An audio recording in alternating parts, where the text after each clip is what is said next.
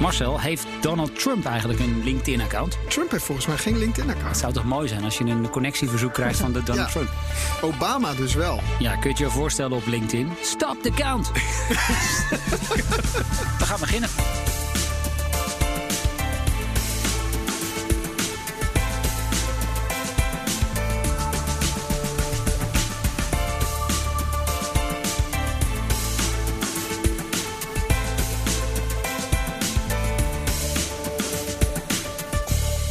Alweer de zesde aflevering van BNR's Baanbrekende Businessmodellen.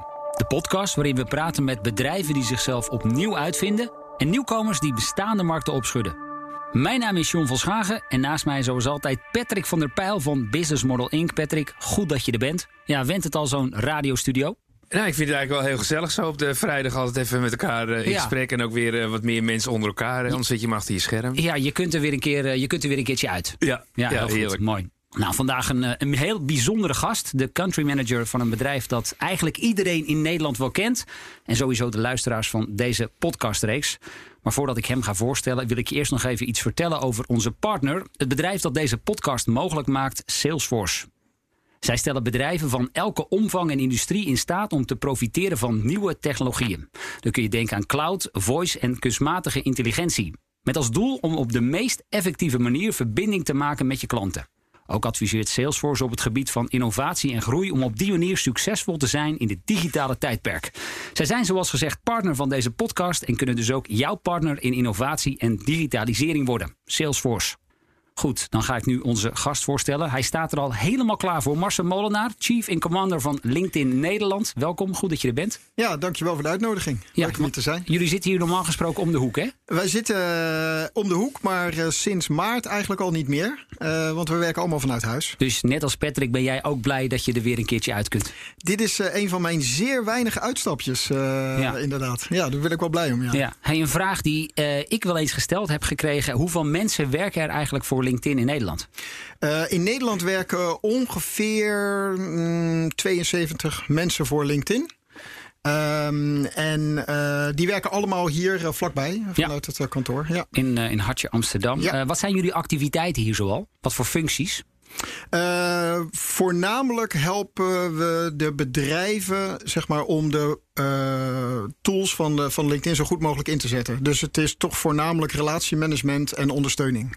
Nou, wij hebben in aanloop naar deze podcast bedacht, eh, omdat iedereen jullie bedrijf ook wel kent en ook waarschijnlijk een account heeft, ehm, hebben we dus bedacht om het businessmodel van LinkedIn eens in kaart te brengen aan de hand van het Business Model Canvas. Nou, die is jou bekend. Ja.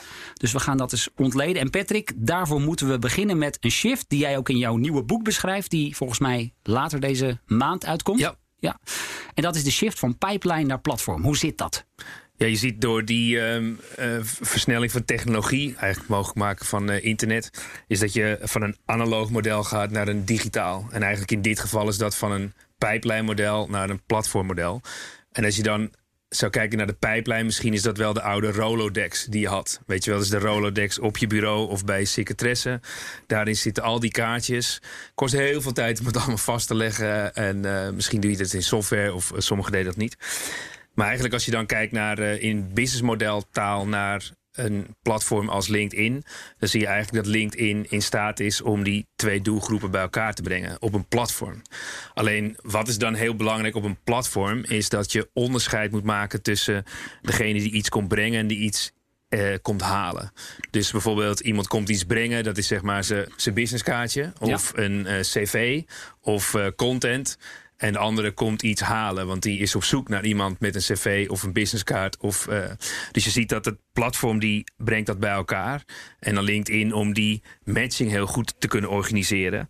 Ehm, en je ziet uiteindelijk dat je moet zorgen, ja, hoe, hoe zorg je dan dat je dat relevant maakt? Ja. En dat je dan een heel groot eh, eh, volume daarop kunt krijgen. En dat is buitengewoon knap als je kijkt naar LinkedIn. Dus ik vind het ook heel leuk. We maken al die modellen en, de, en nu hebben we gewoon LinkedIn live. Ja, mooi. Nou, ik kijk even naar Marcel. Datgene wat jij hier hoort, ehm, ja, kun je daar een beetje in vinden. Klopt dat? Ja, nou, het grappige is wel, als je het hebt over een Rolodex, ik gebruik die uh, vergelijking ook wel eens. En dan moet ik altijd een beetje oppassen voor welk publiek ik sta. Want soms word ik een beetje glazig aangekeken. Ja. En dan doe ik er een plaatje bij en dan laat ik dat zien. Dan zeg ik, wie herkent dit? Want uh, zo heb ik zelf ook ooit uh, al mijn netwerkcontacten verzameld. Alle mensen van boven de 45 een beetje, denk ja, ik. ja, inderdaad.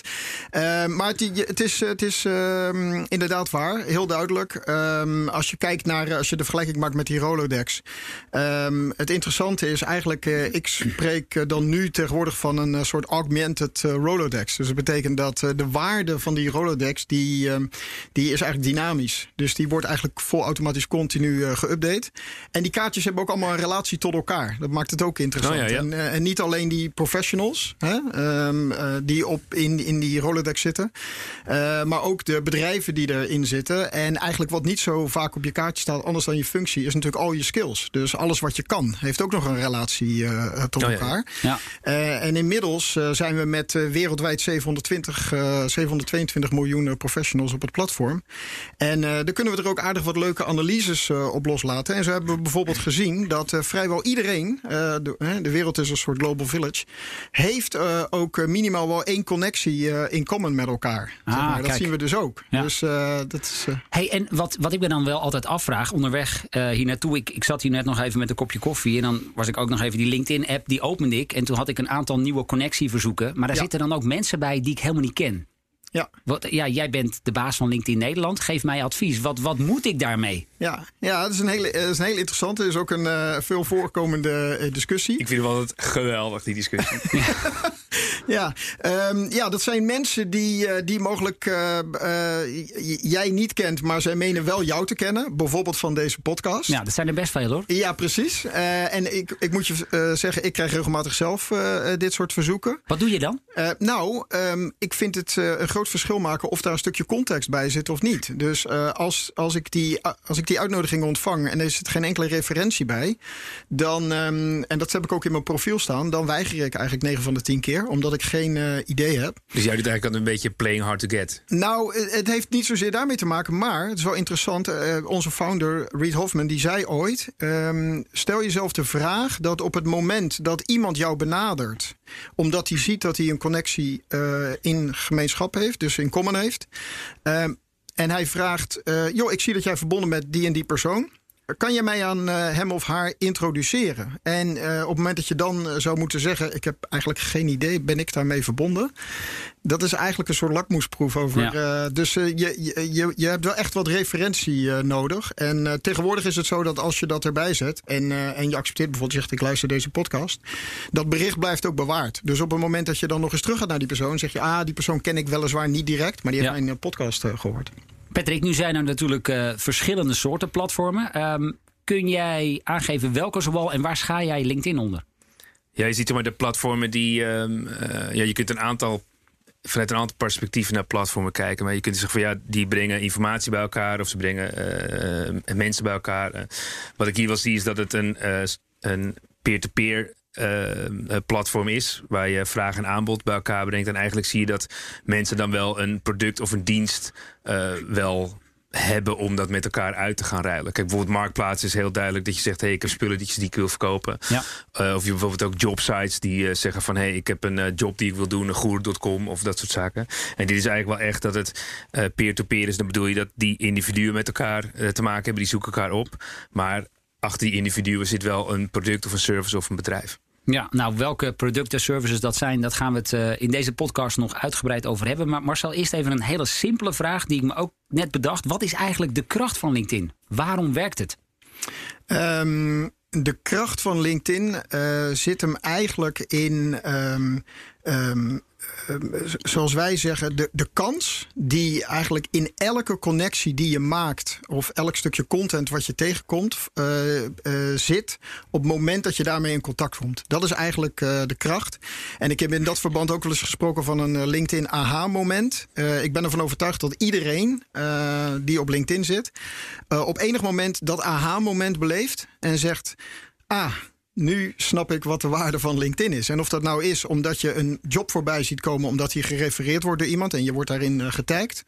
Uh, of omdat je een stukje content ziet met, een, met uh, bijvoorbeeld een whitepaper of informatie. Of je denkt, daar ben ik net mee bezig met dat onderwerp. Of, en wat natuurlijk heel veel gebeurt, is people search. Um, is dat je ter voorbereiding van hè, wat voor onderwerp dan ook, denkt van hé, hey, ik, ik kom nu iemand tegen en um, die, um, daar zou ik eigenlijk eens mee moeten connecten, want die, die kan mij daadwerkelijk inderdaad verder helpen. Dus dat is denk ik de kracht ja. van LinkedIn. Opgericht in 2003. Uh, voor LinkedIn was er nog niet een ja, variant à la LinkedIn. Dus dan vraag nee. ik me af, wie is jullie directe concurrent? Ja, um, voor LinkedIn uh, was er inderdaad uh, nog niets. Um, ik zou, uh, ik, ik zou bijna zeggen, de, de belangrijkste concurrent die wij hebben in uh, heden ten dagen is uh, tijd en aandacht. Uh, dus oh ja. niet zozeer andere platformen. Dat is namelijk, we hebben zo ongelooflijk veel uh, social media apps uh, op allerlei fronten. mijn, mijn telefoon staat er vol mee, waarschijnlijk die van jullie ook. alles wat ik, wat ik een beetje focus geef staat op het eerste scherm. Maar daarna moet je al gaan, gaan scrollen. Um, dus ik denk dat dat voor ons het allerbelangrijkste is. Van hoe kunnen we de tijd en aandacht die je aan ons besteedt zo waardevol mogelijk maken. En daar focussen wij met name op. Ja, maar bijvoorbeeld, in, ik merkte dat bij onze collega's in Taiwan, die gebruiken Facebook veel meer als een zakelijk platform. Hoe zie je dat? Ja, ja dus uh, de, um, wat je eigenlijk ziet is dat uh, wereldwijd, we zitten inmiddels in, uh, in zo'n 200 landen, 24 talen, um, is dat dat natuurlijk heel erg kan verschillen, die waardepropositie die, we, die we hebben. Um, en ook hoe platformen worden gebruikt, zeg maar. Ja. Um, en um, het is zo dat in geen enkel land zijn wij het enige platform. En dus ook daar niet. En bepaalt eigenlijk de lokale situatie, zeg maar, waar mensen, de use case, waar ze LinkedIn voor gebruiken en waar ze andere uh, platformen voor gebruiken. Maar ook daar um, hebben wij uiteraard uh, vertegenwoordigingen, net als in China, et cetera. Dus uh, ja.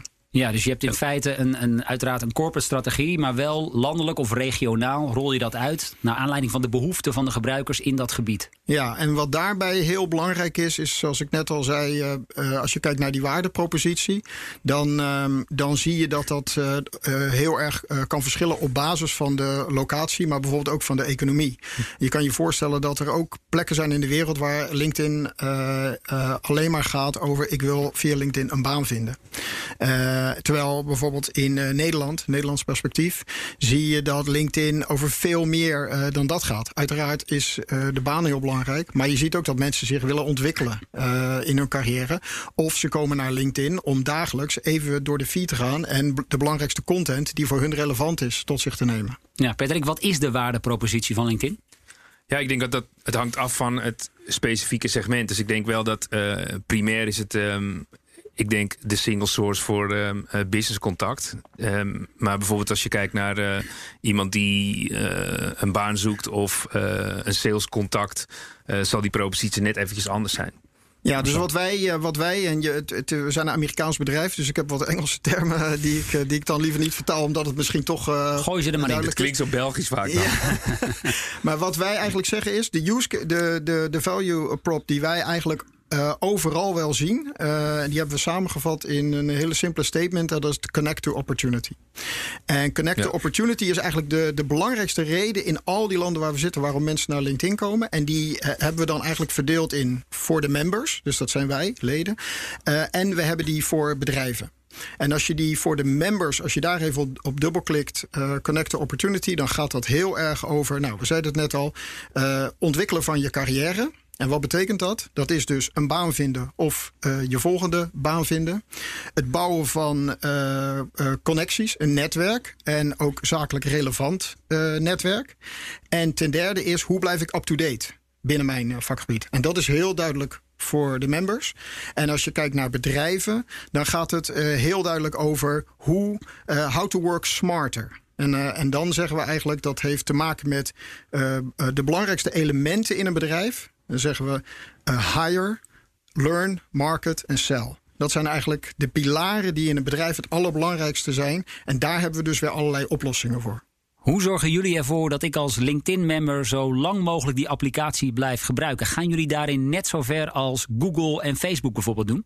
Nou, wat belangrijk is om je te realiseren is... Uh, uh, mensen komen naar LinkedIn uh, niet to spend time, maar to invest time. Er is een heel groot verschil tussen uh, personal social media... waar ik noem het altijd een beetje de wachtverzachter...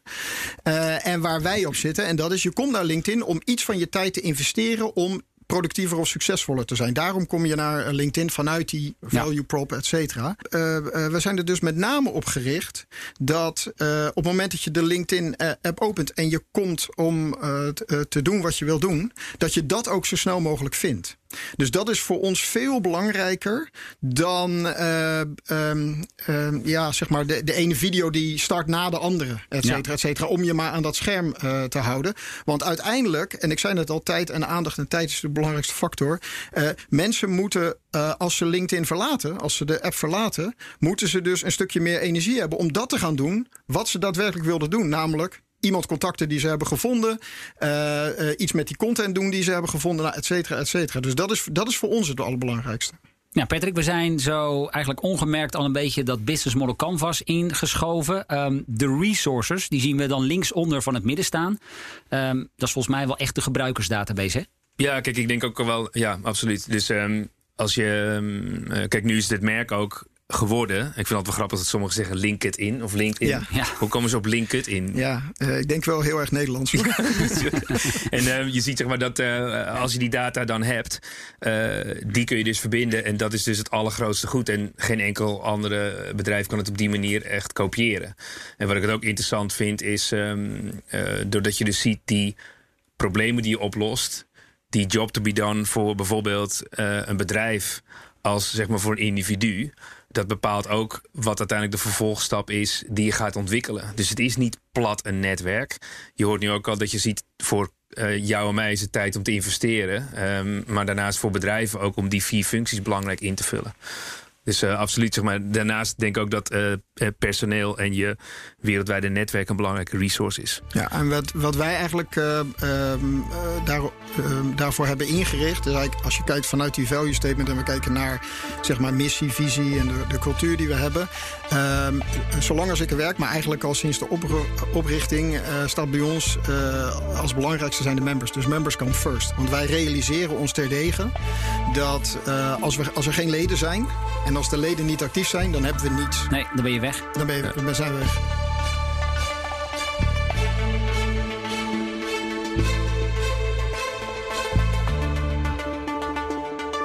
Je luistert naar BNR's Baanbrekende Businessmodellen. De podcastreeks waarin we het businessmodel van bedrijven ontleden en ontrafelen. Mijn naam is John van Schagen.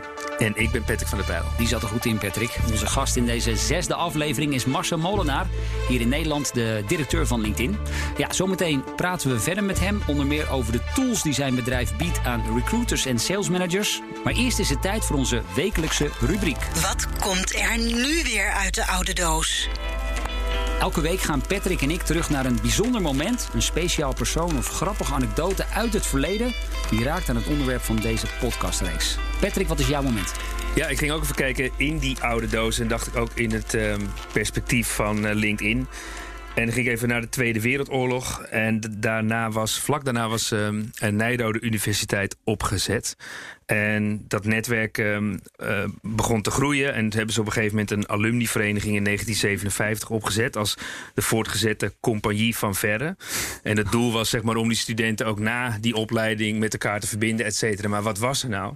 Je had een jaarboek. En die kwam elk jaar uit. Daar stonden de telefoonnummers en de namen van al de mensen die ooit naar de universiteit waren geweest. Dus oh, dat wow. was knijtergoud waard. Ja. Er werd ruzie gemaakt, dat was echt het ding. Ik kwam daar parttime op de universiteit in uh, de jaren negentig.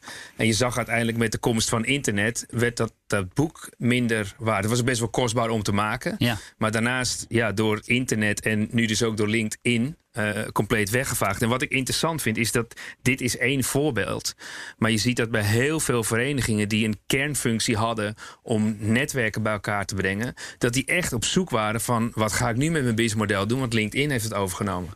Ja, ik zou bijna willen vragen wanneer gaan jullie ook telefoonnummers op het netwerk zetten. Daar zou ik heel erg bij geholpen zijn. Maar ik geloof niet dat dat ooit gaat gebeuren, hè, Marcel? Uh, zeker niet uh, publiek, uh, nee. zeg maar. afhankelijk trouwens van wat, wat de members willen. Want je kan wel degelijk in je contactinformatie kun je van alles kwijt. Ook ja. je telefoonnummer. We hebben zelfs een QR-code die je heel makkelijk kan scannen. Maar we laten dat absoluut bij de gebruikers zelf. Of zij dat wel of niet publiek zetten. Ja, ja, mijn moment dan inderdaad. Daarvoor gaan we terug naar het jaar 1979. Want dat wordt gezien als het jaar waarin het allereerste social media platform uh, werd opgericht. Usenet. Zegt jullie dat nog iets? Nee, soort, ik, uh, gaat bij mij geen lichtje Gaat bij jou geen lichtje het branden? Was, het was uh, volgens mij do, uh, DOS-based. ja, ja, inderdaad. Het bestaat overigens nog wel steeds. Ehm, gebruikers konden berichten en bestanden met elkaar uitwisselen. En het werd in de loop ja, van de tachtige jaren een soort discussieplatform over wetenschap, sport, literatuur, muziek. Maar wel echt voor ja, uber-nerds, zal ik maar even zeggen. Het leek ook nog lang niet op de social media platformen die we vandaag de dag kennen. Want de allereerste was in 2003. Nou Marcel, je mag het zelf zeggen. LinkedIn. LinkedIn inderdaad, ja. Nog voor Facebook uh, inderdaad. Want ja. dat vroeg ik me ook even af. We hebben meerdere netwerken natuurlijk, meerdere social media platformen in de wereld. Kijken jullie dan ook nog met veel belangstelling naar, laten we zeggen, de tools, de features die uh, jullie collega's ontwikkelen? Um, nou, waar, waar, wij met name naar kijken, als je kijkt naar innovatie en producten die we ontwikkelen, wij doen heel veel onderzoek op ons uh, platform. En waar we met name naar kijken is wat, uh, wat zijn de belangrijkste behoeften van onze members? Dus hoe gebruiken ze onze tools en wat gebruiken ze ook niet? En waar is behoefte aan? En daarop ontwikkelen we dus. Dus om, om, om een voorbeeldje te geven, en dat is iets waar je niet zo snel aan denkt. als je iemand opzoekt op LinkedIn, en we zijn een wereldwijd netwerk, dan kan het wel eens voorkomen dat je uh, de naam van die persoon ziet. En als je uh, daarmee bijvoorbeeld een gesprek aan gaat, dat je eigenlijk niet eens heel goed weet hoe je die naam nou uitspreekt. Ja. Uh, en dat, daar kwamen wij dus achter. In, in heel veel verschillende landen heb je hele bijzondere namen, zeg maar, die, um, ja, die je best wel zouden kunnen helpen als je weet hoe je dat doet. Dus we hebben een name pronunciation tool ge, uh, geïntroduceerd. Waarmee je dus nu op je profiel met een klein speakertje... Ja, ja. Uh, kan je heel kort, in 30 seconden, kan je jezelf voorstellen... en ook de uitspraak van je naam. En wow. dat, dat helpt dus enorm. Nou, dat is bijvoorbeeld zo'n uh, Goed bedacht. feature. Ja. Maar wat krijg je nou zo meteen? Krijg je dan Sean of krijg je John? Of krijg je... Ja, en dat, ja, nou ja, je nou. zegt het zelf al. ik denk dat heel veel mensen daar dus ja, gewoon voor de eerste indruk... dat het best wel gewaardeerd wordt als je die naam op de manier uitspreekt... zoals jij hem zelf ja, ook bedacht ja. hebt als het ware. Ja, ja. Nou, Ik, ik, luister overal naar hoor, dus dat is geen enkel probleem.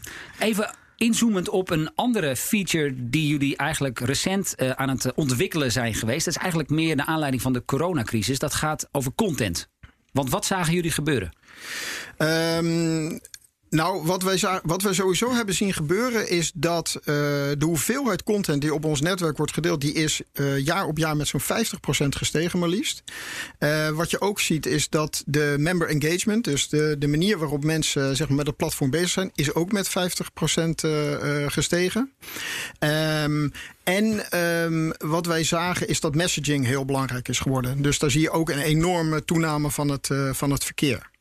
Um, en waar wij eigenlijk al mee begonnen waren, is uh, om, het, uh, om de content op ons netwerk, omdat dat zo enorm toeneemt, om die uh, te cureren met editors. en dat betekent eigenlijk een soort mini-redactie. En die hebben we in heel veel verschillende landen zitten. En ook hier in, in Nederland. En dat team dat, dat probeert zo goed mogelijk, zeg maar, de belangrijkste berichten. En dat zien wij dus op basis van het algoritme en op basis van zeg maar, de content die wordt gedeeld en ook gelezen en waarop gereageerd wordt, proberen we die zo goed mogelijk uh, uh, te cureren in LinkedIn Today. En uh, wat je dan ziet is, en met name op desktop is dat vrij goed te zien, rechtsboven. Dan zie je de belangrijkste berichten en de belangrijkste comments op die berichten. En daar hebben we dus echt een, een, stapje extra gezet om ervoor te zorgen dat we zeg maar, die, die thema's die dus nu spelen, om die wat extra in de spotlight te zetten. Marcel, ik wil het toch nog even met jou ook hebben over die waardepropositie. Want waar we nog niet over gesproken hebben, dat zijn specifieke tools die jullie leveren aan een deel van de members. Waaronder die HR-professional. Ja, ja dus wat, we, uh, wat je ziet is uh, aan de recruitmentkant um, hebben we een aantal tools die eigenlijk eh, helemaal gaan over het sourcen van talent op ons platform. Eh, en dat is een SaaS-model, dus dat eh, werkt met behulp van licenties. Ja. En daar hebben we recruiter sheets. Daarmee kan je heel fijnmazig kan je zoeken zeg maar, in, in dat memberaantal van 722 miljoen. Op allerlei manieren. Die, die, die zoektermen kan je ook zeven, nou, et cetera, et cetera. Daarnaast hebben we jobslots. Dus daar zet je de vacatures in. Ons algoritme kan ook die, kan, die match eh, uitvoeren tussen de members en die eh, jobs op basis van wat je, daar, eh, wat je daar inzet. En we hebben een, eh, een heel interessant product en dat heet Talent Insights. En dat is eigenlijk ehm, een soort, eh, ja, ik zou bijna zeggen, een soort glazen bol eh, voor, ehm, voor ehm, eh, HR Analytics, waarin je dus allerlei vragen kan stellen. Dus eh, een voorbeeldvraag is: wij zijn op zoek naar een eh, nieuwe vestigingsplaats, want we willen uitbreiden in Europa. Ehm, welke keuzes zouden wij moeten maken als we in ogenschouw nemen dat talent schaars is? Eh, en waar zit eigenlijk dat talent wat we als eerste willen neerzetten in die nieuwe eh, locatie? En dan kunnen we je laten zien dat eh, eh, op basis van, van de geselecteerde eh, landen, welk land de voorkeur heeft, waarom. En met wie je eigenlijk dan in competitie bent voor dat talent. Wow. Ja, Ehm, vet. Ja. Vet. Ja. En, dat is, dus, en dat, is, dat is dus een hele belangrijke tool eh, voor bedrijven om dit soort strategische eh, beslissingen te maken. Ja, Marcel, weet iedereen dit? Ja, wij wisten het niet. Nee. Eh, maar is dat misschien ook niet een van de problemen van LinkedIn? Is dat jullie hebben een enorme bekendheid. Ja. Maar al die extra functionaliteiten, als ik het aan misschien wel twintig gebruikers vraag, dan vraag ik me af of zij Ja. de, al die features kunnen opnoemen. Ja, dit is wel echt het verschil tussen eh, zeg maar de member-propositie Ja. en de zakelijke propositie. Want eh, eh, inmiddels zijn wij bij LinkedIn met zo'n kleine 16.000 mensen over de hele wereld. En we hebben overal eh, eh, kantoren, hè, eh, 30 plus kantoren. Dus eh, in, de, in de zakelijke markt, in de B2B-markt, Ja. eh, weten bedrijven dit wel. We hebben Binnen een- HR is dit bekend. dit is bekend en wij praten hier ook over. Ehm, eh, wat, wel, wat wel heel belangrijk is natuurlijk, is ehm, de vraag die je kan stellen is... ehm, hoe strategisch wordt talent gezien Zien, ja. in een bepaald bedrijf? Dus heeft eh, eh, de HR... eh, de CHRO, he- zit die in de board bijvoorbeeld? En wat je over het algemeen ziet, is dat ook nog bij heel veel bedrijven eigenlijk die niet aan tafel zit. Omdat dat nog steeds vanuit, ja, ik zou bijna zeggen, een soort historie van personeelszaken, et cetera, et cetera. Dat wordt meer gezien als een operationeel onderdeel van het bedrijf. Eh, terwijl wij van mening zijn dat het een van de meest strategische onderdelen is van je bedrijf. En dat, dat proberen we natuurlijk nog wel steeds goed uit te leggen. En, dus, en wat ik ook interessant vond, is dat je sprak eerder over die eh, propositie. En ik denk dat je het ook helemaal goed hebt. Want eh, toegang tot opportunity, dat is ook echt wat het is. Dat probleem los je ook echt op. Maar ik vroeg mij ook af, eh, wat John ook zei, dan heb je klantsegmenten zoals de, de members. En je hebt Ja. de zakelijke kant. Ja. Ehm, maar als je dan naar het verdienmodel kijkt, Ja. dan ben je erbij gebaat dat het platform, eh, dat die drempel laag is. Dus dat er gratis gebruik is. Ja. Dan kun je kijken naar een freemium. Dus dat je zorgt dat mensen een premium gaan betalen. We weten ook wel van Spotify, die kennen dat model Free Drives Paid. Dus die zijn constant bezig om vanuit, mensen vanuit dat gratis model in een betaald model te krijgen. Door bijvoorbeeld hele irritante reclame of te verschillen in geluidsniveau. Ja. Hoe, hoe kijken jullie daarnaar? Ligt jullie strategie op het, ehm, op het memberstuk om daar een bepaald gedeelte in eh, betaald te krijgen? Of zeg je, nou, dat is eigenlijk mooi meegenomen. We focussen veel meer op de zakelijke markt om daar de seats in te kunnen verkopen. Nou, ehm, ik denk dat hier het eh, verschil is. Eh, daarom maakte ik ook onderscheid, omdat wij natuurlijk ook de zakelijke markt bedienen en de bedrijven heel duidelijk ook als een eh, onderdeel van zo'n business canvas zien. Ja. En eh, we zeiden net al, dus de, de, de members maken het platform. Dus waar wij voornamelijk op gericht zijn, is hè, vanuit onze visie economische kansen creëren voor iedereen wereldwijd. Om eh, mensen productiever en succesvoller te maken. Zeg maar, dat, dat is de, de belangrijkste propositie. En daar focussen we op bij die members. Want als we dat voor elkaar krijgen bij die members. En inmiddels durf ik te zeggen dat ons freemium model eh, in alles wat gratis is, een behoorlijk uitgebreide set van, eh, van eh, tools is. Er zijn in Nederland ook heel veel eh, LinkedIn-experts die eigenlijk hun dagelijks werk hebben gemaakt, nog steeds van het uitleggen van onze platform via workshops en eh et cetera, et cetera. Ehm, dus daar richten we ons op. Want op het moment dat die eh, leden daar zijn, dan hebben wij dus ook een zakelijke propositie. Ja, en anders hadden we die zakelijke propositie niet. En we hebben inderdaad, goed dat je dat net zegt, we hebben een, een, een premium eh, model, zeg maar vanuit dat freemium. Dus een soort upgrade. Ja. En daar, daar zitten features in waarvan wij denken, daar kan je, dat zijn de vier, vier verschillende pakketten zijn dat. Daar kan je inderdaad baat bij hebben als individuele gebruiker. Want dan kan je een aantal dingen die je niet kan op het moment dat je uh, gratis gebruiker bent. Wat ik wel interessant vond bij dat stukje, bij die premium zelf voelt dat altijd.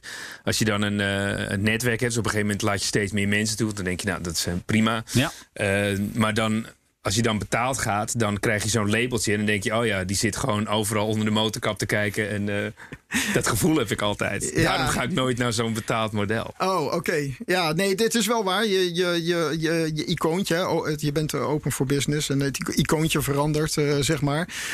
Um, maar ik heb daar zelf eigenlijk nog nooit zo, uh, nog nooit zo bij stilgestaan. Um, en het ligt ook, ook weer, dan gaan we weer naar de waardepropositie. Het is afhankelijk ook, zeg maar, van wat voor type gebruiker je bent. Of zo'n zo'n premium pakket voor jou wel of niet zin heeft. Uiteraard. Ja. Uiteraard. Ja. Hey, we zijn eigenlijk uh, als het ware vanzelf een beetje richting dat verdienmodel uh, gegleden. Nou, freemium, dat zie je heel veel bij platformen. Ja. Um, hoe zit het eigenlijk met advertenties? Want ja. dat kun je ook op LinkedIn. Het is wel wat duurder dan, uh, dan op Google, uh, weet ik ook uit eigen ervaring. Hoe belangrijk is dat inmiddels ook voor jullie verdienmodel? Ja, uh, dus wat je ziet is dat langs al die verschillende lijnen, dus ik zei net hire, learn, market en sell, hebben we een zakelijke propositie. Waarbij de marketpropositie is inderdaad advertising. wat daar wel fundamenteel anders is dan op heel veel andere platformen is, het is eigenlijk um, content. Dus we, we we, hebben een, we hebben een in-feed advertising model ontwikkeld. Op basis waarvan um, zeg maar de juiste members worden uh, uh, bereikt, professionele members met de juiste uh, propositie via een, een uh, campaign manager. En de grap daarvan is eigenlijk dat ik um, ook nog regelmatig hoor van mensen zeggen van jullie hebben een advertentiemodel, maar ik kom eigenlijk nooit echt advertenties tegen. Met andere woorden, die worden niet herkend als dat advertenties. Ja. Dat wordt gezien als content die dus kennelijk waardevol is. Oh, ja. Ehm, maar dat is inderdaad een belangrijke propositie, omdat er, en je gaf het net zelf al aan, er is eigenlijk geen andere plek uh, online waar zo ongelooflijk veel professionals vanuit dat B2B perspectief samenkomen um, met zoveel uh, first party data. Dus waar je, waar je die uh, selecties op kan maken. En dat is iets heel anders dan de B2C propositie. Nou, nou heb ik van Patrick geleerd is dat je businessmodel is eigenlijk nooit af. Wat voor features kunnen we de komende jaren nog zoal verwachten? Um, nou, welke features, uh, daar kan ik niet echt uh, antwoord op geven. Want dat is, we, we, we, introduceren ongelooflijk veel. En ik heb ook geen zicht op die roadmap. Maar misschien een soort algehele visie? Nou, um, uh, wat, ik, wat ik zelf een interessante visie uh, vind, en daar werd net ook al aan gerefereerd, is het hele idee van de marketplace. Dus waar vraag en aanbod bij elkaar komen, vind ik zelf een hele interessante.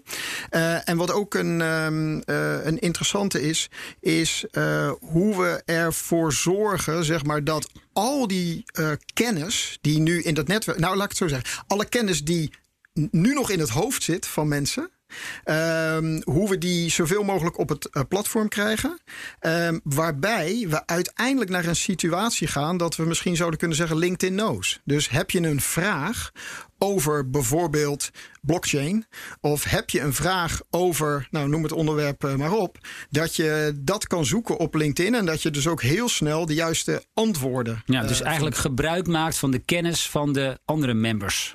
Ja, ja. Precies, en dat gebeurt natuurlijk nu al. Hè? Maar het grootste deel uh, op LinkedIn is people search. Heel logisch. Hè?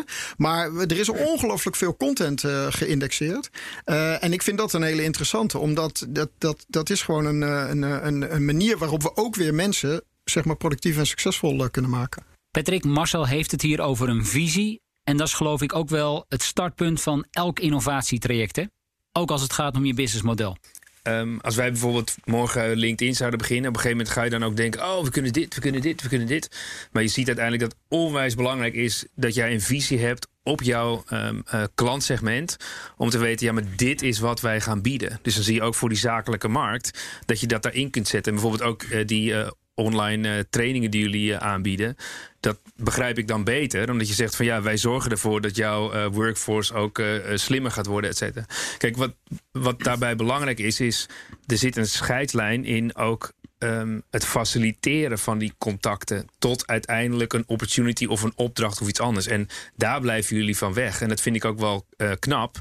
Want het is natuurlijk heel verleidelijk om te zeggen van... hé, hey, uh, ik zorg dat jij dan met John in contact bent. Nou, dan wil ik ook even geld aan verdienen. Ja, ja. Of ik, ik, zorg dat uh, jouw propositie online komt. Dus als ik voor jou, ik noem maar iets, zoveel zenduren of contracturen verkoop... ga ik daar ook tussen zitten. En dat zijn weer de, de guru.com of de jobsites die voorbij komen. Ja, dus het is een hele bewuste keuze, Marcel, om daar dus van weg te blijven.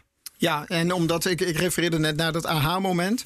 Wij, wij, zeggen, wij zeggen eigenlijk, uh, als wij twee professionals bij elkaar kunnen eh, brengen, of dat nou vanuit een bedrijfsperspectief is of vanuit memberperspectief, maar we kunnen ze bij elkaar brengen en er ontstaat een opportunity, zeg maar, dan zijn wij geslaagd. Uh, want dat was ons doel.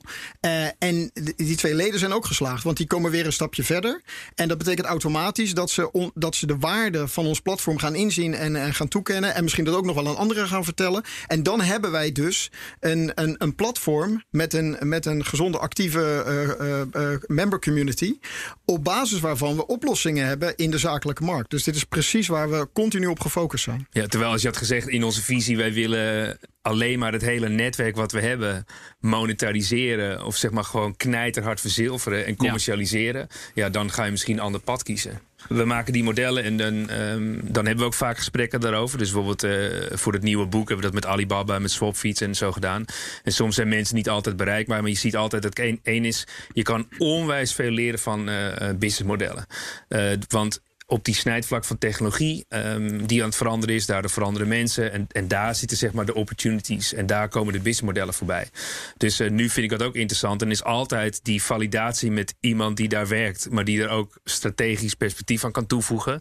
Is buitengewoon interessant. Dus ook het duiden van die proposities. En een stuk visie. Je ziet ook dat daar een heel duidelijk en helder verhaal uh, ligt. Dan merk je dus ook dat het voor de rest van de organisatie ook duidelijk keuzes maken is. En dat kunnen zij ook zelf.